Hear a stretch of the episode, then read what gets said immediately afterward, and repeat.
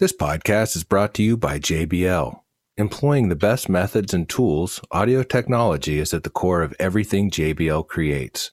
Never straying from a ground up approach to everything they build, JBL has produced a prolific list of audio achievements, groundbreaking technologies, and revolutionary advances in the art and science of professional audio. JBL, passion for sound and those who create it. Learn more at jbl.com. Hello and welcome to Tape Ops Discussion, where we call our friends and music community notables to chat about their favorite records. Enjoy.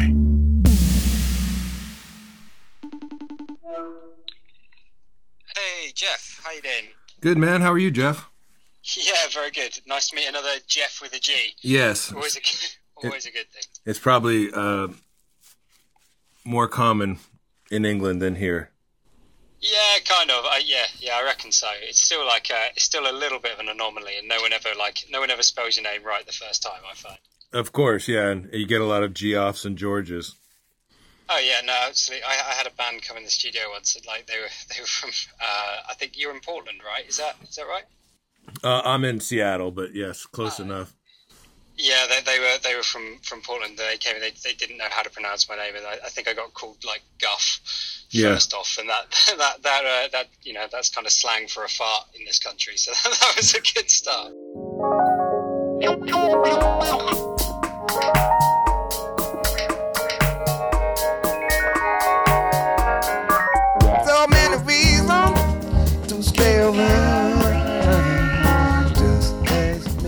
Welcome to Discussion. I'm Jeff Stanfield, and today we chat with producer, mixer, and engineer Jeff Swan about Jamie Lidell's 2005 release, Multiply. You got me up. That's why I get up. Hey. Oh, good, yes. Yeah. Oh man. Well, let's uh, let's start with uh, talking about uh, Multiply by uh, Jamie Lidell.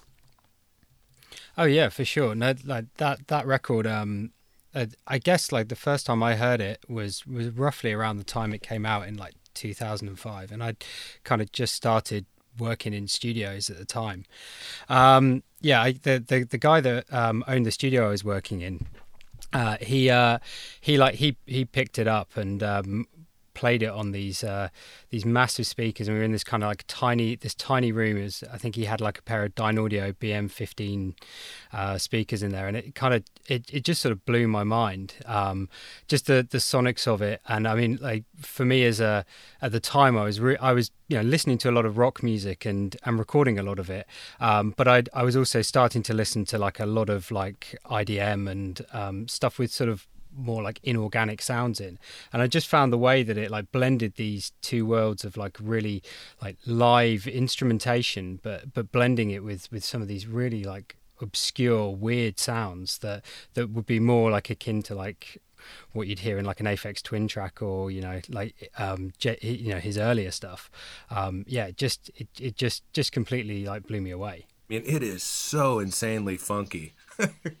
Yeah, it, is. I mean, it's it's super funky, and then when you like, what what I love about it, I, I enjoy it on so many levels because you know, it's a fantastic songwriting. Number one, um, uh, it- you know, the production is awesome uh, in in terms of you know just the way that you you can't tell at various points on on that record of like you know when something's live or when something's programmed. And you know it, it just like it it it just feels alive. And um i really uh I, I yeah like i say it just it just the way that it the, the way that it sounded in particular at the time like sort of 2005 i guess like there i just had so many questions like how are they doing that how are they you know how is that sound being created? And just like there's so many little clever tricks in there that that um that yeah just just completely took me by surprise.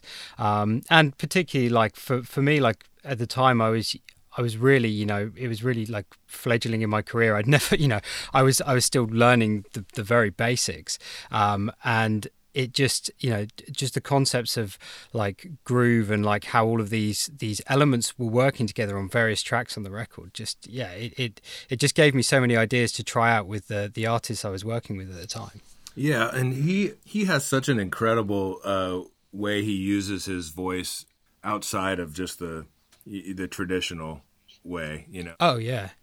Oh, yeah, yeah. I mean, that's that's like the backing vocals on that record. Like they replace the need for pads a lot of the time, or anything that's anything that's like filling up space. It's so sparse, but then like you have these walls of BVs that are kind of giving you like the um, like just just just giving you that kind of emphasis of a pad or or, or what have you, and and it just yeah, it's it's it's really gratifying.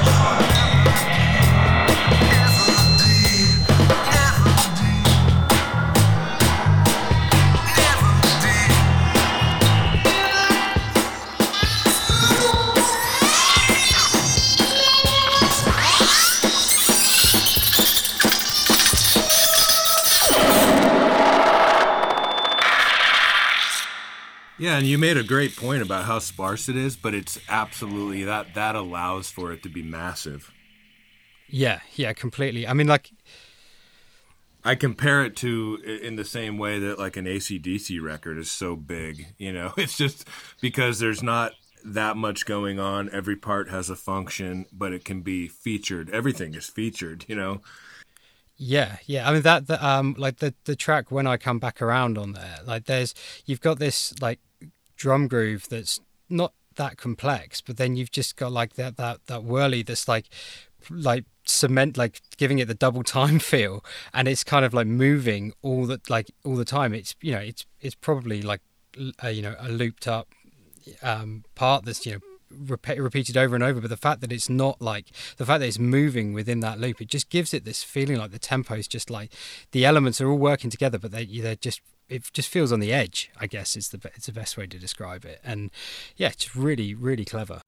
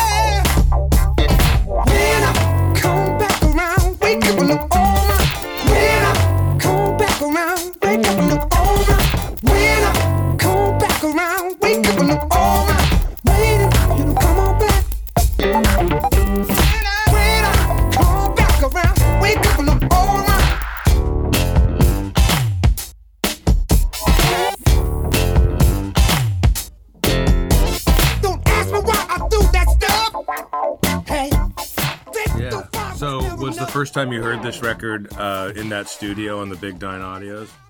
Yeah, and I mean the funny thing with that room is it was just it was terrible. I mean, like it was it wasn't a room that the guy that, that ran the studio had built. It it would it was something that had been there for like years. It was in the basement of this like youth music project, um, and it just uh, it it served an amazing purpose the, for what we were doing at the time. Um, but it was you know it was basically like these these layers of chipboard with like an air gap on top of this stone wall. And and then these massive speakers that that were far too big for the room. And it just uh, you know like when you turn stuff up on it in there everything kind of resonated. But with that record it just uh, it rather than it sort of being overpowering in a bad way it really like uh it, it just it just really made an impact on me. And then you know i sort of instantly went out and bought it. And i think i bought this record on cd like probably five times, I reckon, just because I've bought it and lent it to people because I, you know, forcing it on people like you've got to listen to this, and uh, and then never getting it back. And I I can remember, you know, picking it up on CD and like just absolutely blasting it in my car for weeks afterwards. Um, and it, you know, even even like sort of listening to it in sort of preparation for this as well, like just coming back uh, back to it. Like last night, I listened to it from through it uh, from start to finish, and it's just like yeah, it's just a great journey. It's just a really fantastic album, and such like a departure from what he was doing before, um, which you know at, at, that time I wasn't um, particularly aware of. But then when you listen to like I think the previous album he did was uh, Muddlin Gear, like it's just it's just so different. Um, and I mean I I gather that like a lot of that was to do with the fact that he was you know in Berlin at the time and he like linked up with um Mocky who produced the record with him. And um yeah it's just a you know it, it's just phenomenal. I mean I, I know I keep saying it's phenomenal but it really yeah it really is. Any favorite tracks for you that um you know stand out amongst the amazing collection that this record is? Oh definitely. Like I mean the the title track multiply it's just that that just it, it's so soulful and and has like and again it's really sparse but the the groove and the guitar and bass work on it um is is just is is wicked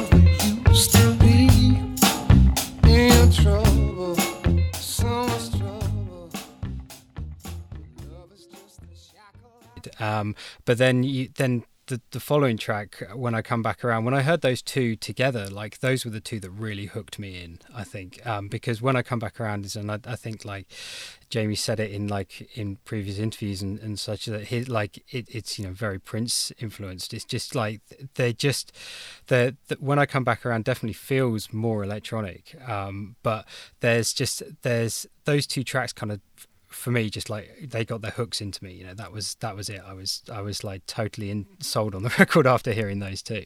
Um yeah and, and that you know there's like there's just this this brilliant um synth solo in when i come back around um that's that it just yeah it it just feels it's really visceral. It feels great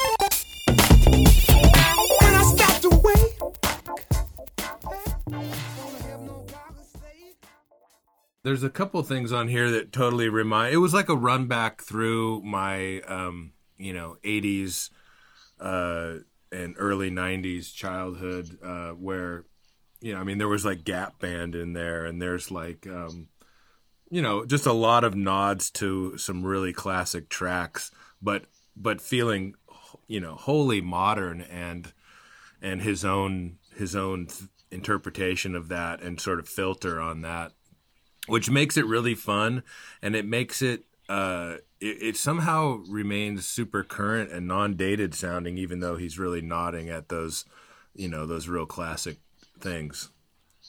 Yeah, for sure. And I, I think it's because it's got, I think one of the things that helps it do that is that it's got this kind of lo fi vibe across the record. And I think because it's, because it's not, you know, it, it's very in your face in, in parts of the record. Um, but be, because it's got that lo fi element to it, I think that helps it, you know, it not have a timestamp on it and, and helps it sort of sit in that timeless category for sure. That was a that was a really fun one. I'm glad you sent it. Oh, awesome! Yeah, it was, was kind of hard to it's kind of hard to choose one record, but you know that definitely um that, that's definitely one of the those those uh, albums that just just grabbed me. I mean, like and and it's sort of like I th- always find I don't know if you find this, but like the records that like when you're like at a formative stage of whatever it is you're doing, like for me in like studios, that just like excited me. It just made me want to go into a studio. You know, that like it, it just made me want to play with sound. What?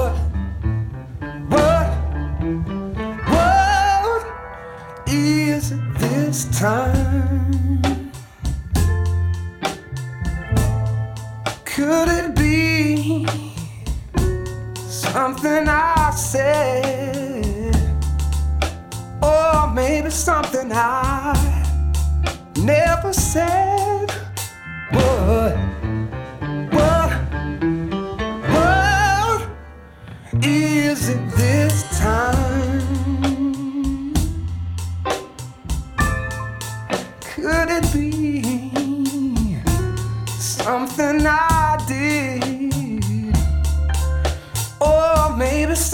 I never did?